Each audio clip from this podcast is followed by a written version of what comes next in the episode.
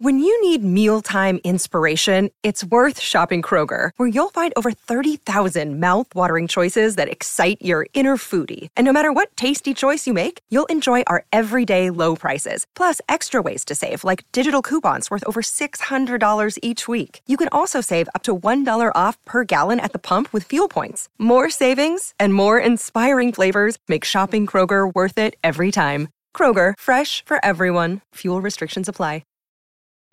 Families have a lot going on. Let OLLY help manage the mental load with new cognitive help supplements for everyone four and up, like delicious Lolly Focus Pops or Lolly Mellow Pops for kids. And for parents, try three new Brainy Chews to help you focus, chill out, or get energized. Find these cognitive health buddies for the whole fam at olly.com. That's O L L Y.com. These statements have not been evaluated by the Food and Drug Administration. This product is not intended to diagnose, treat, cure, or prevent any disease. Tomorrow is the day my wife dies. It won't be an expected death, nor is it one that she deserves. What will happen is a simple, random act with no meaning beyond fate's command. We'll be out walking, holding hands as we're heading home from a long day at work. Once we get to a crosswalk, her phone will ring. It's her mother calling to tell us that her cancer has returned once more. It doesn't come as a shock. She'd been in remission for a couple of years, but her body had been ravaged by the previous round of chemo and radiation. The words wear heavy on my Lucy, and I see the tears well up in her eyes. She tries to stay strong in front of me, pretending she can handle the moment she's been preparing. Then, she starts to approach the crosswalk. What she doesn't notice is that during our brief pause, the light has turned red. As she takes her first step onto the crosswalk, she gets hit by a car and smashes her head on the ground. She dies on impact, and the paramedics can do nothing to help. In less than a second, everything she ever was will be taken away from me, and I have to watch it happen. I'm so sorry, Lucy. Her death is a fact I've known since we first met as young children. Yet, I can do nothing to prevent her untimely demise, no matter how badly I want to. She made me promise, swear never to tell her the inevitable truths of the future. Even had I tried to do so, it wouldn't have mattered. We weren't meant to know the end. That's what makes life beautiful, she said. But they're just words written down in a book, a reassuring lie I don't remember. That'll be it. The last memory I have of my wife alive. Once her body has been buried, and once I've moved away to another city, I'll forget she ever existed. All I'll be left with is a hole in my heart that I won't be able to fill until the day I finally die. Because that is my curse to remember everything from my own future, but nothing of the past. To the best of my knowledge, I've always been this way. From the very first step I took as a toddler, and from the very first words spoken, I was given every single memory from my entire life, even though I hadn't yet experienced them. In return, they vanish from my mind once I experience them. In the most bizarre way, I'm living my life backwards. I am burdened with the knowledge of tomorrow, knowing fully well I can do nothing to alter the oncoming passage of time. Thus, at the ripe old age of 35, I have forgotten every single factual detail about my life. And once these words have been put down on paper, they'll be gone too, washed away by a fractured mind. But before we continue my story, let me answer a few questions such as How can I write if I forgot ever learning it? How can I walk? How can I even have relationships with other people if their details elude me day by day? To the first two, I'll answer this Do you remember your first steps? The act of learning how to stand on two feet? Or is it simply something you know how to do? A skill ingrained into your very being? Do you even need to think before speaking? Or do words just flow out with only its context processed? Love, on the other hand, is an emotion that transcends memory. It's so deeply buried in our hearts that there have been cases of total amnesia, ridding the person of everything except for the love they hold within. Memory and skill don't necessarily go together. Some abilities are ingrained in our muscles and our subconscious mind. That's why I still miss my mother, even though I remember nothing about her. And it is why I still love my wife on her last night of life. My curse is more like reverse amnesia, and the stories I have to tell are simply words read from a notebook. Each day, I awake to read events from a time I cannot remember. The handwriting doesn't even belong to myself, but to two distinct people. The first set of stories, spanning from my childhood to my mid 20s, were written by my mother. She was a brilliant person, quick to action, and smart as all hell. She noticed something off about me at a very young age once I started predicting things that hadn't yet come to pass. The first incident occurred when I was five years old. It was such an innocuous, dumb complaint. I didn't want to go outside because of the storm. I was afraid the lightning would hit us during the picnic we'd planned. My mother was naturally confused, as the trip had been scheduled for the next day, and the weather report had confidently stated that the day would be filled with nothing but sunshine. Then, as the next morning arrived, my mother was shocked to see that my predictions had come true. Baffled, but still skeptical, she wrote it down in her own diary as little more than an oddity. A year later, my mother found me crying in my room. I was distraught because our cat had died. She sat down and started to comfort me. Our pet was of advancing age, but he still remained healthy, as curious as ever. In the middle of my frantic cries, the cat just walked in, checking what the commotion was about. A month later, he passed peacefully in his sleep.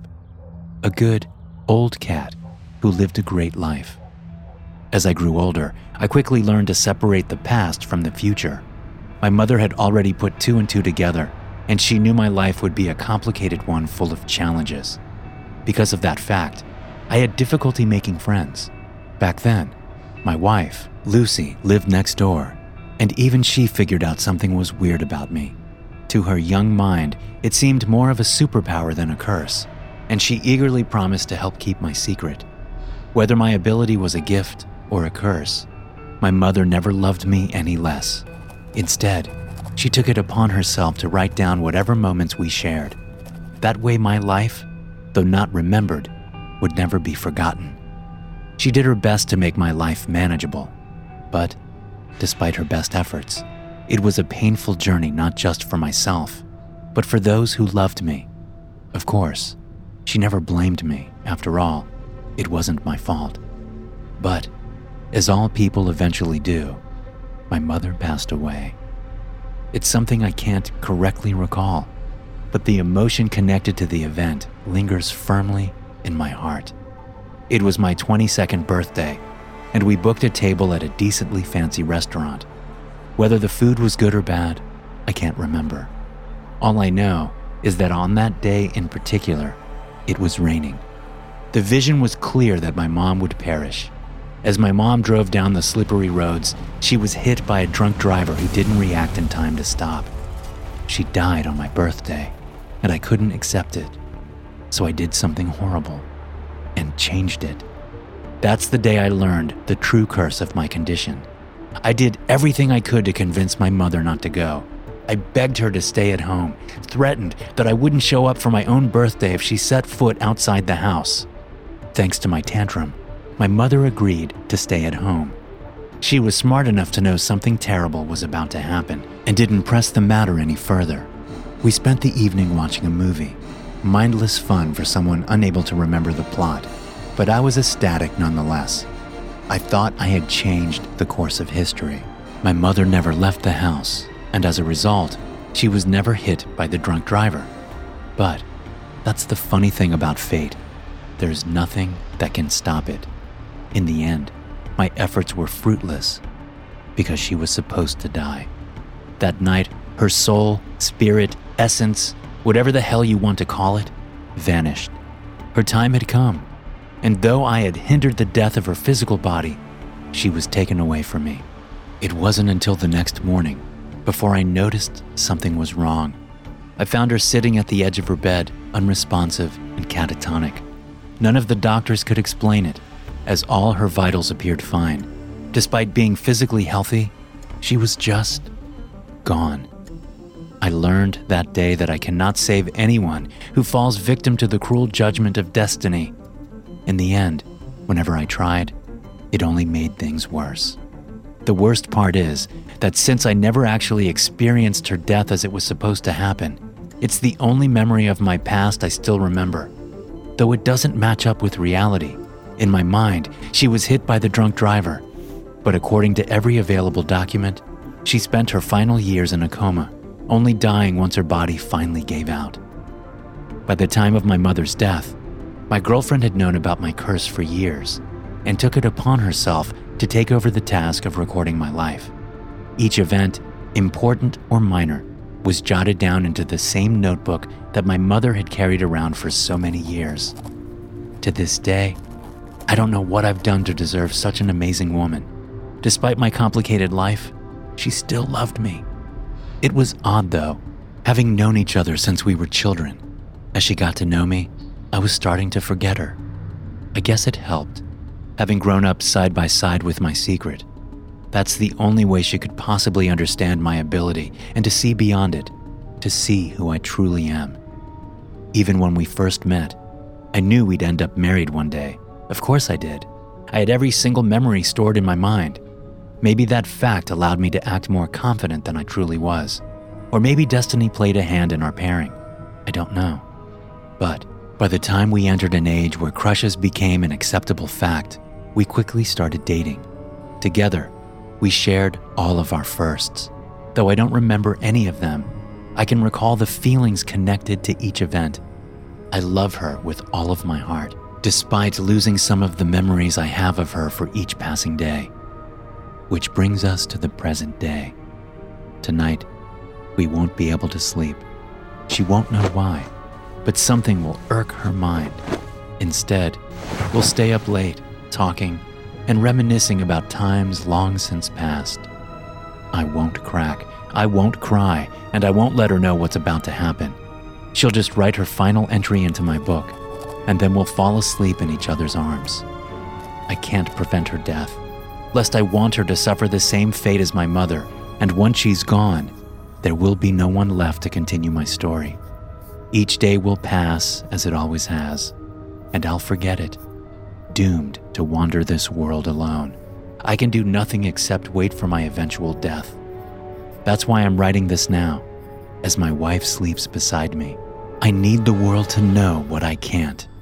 I need someone to remember my story, to remember that I once walked this path. I don't regret my life, because despite all odds, it was a happy one. It was filled with love, and despite my memory being lost, I know there will be a trace of my presence, rippling through time itself. Life is not a certainty. Don't treat it like tomorrow is a given. It might never come.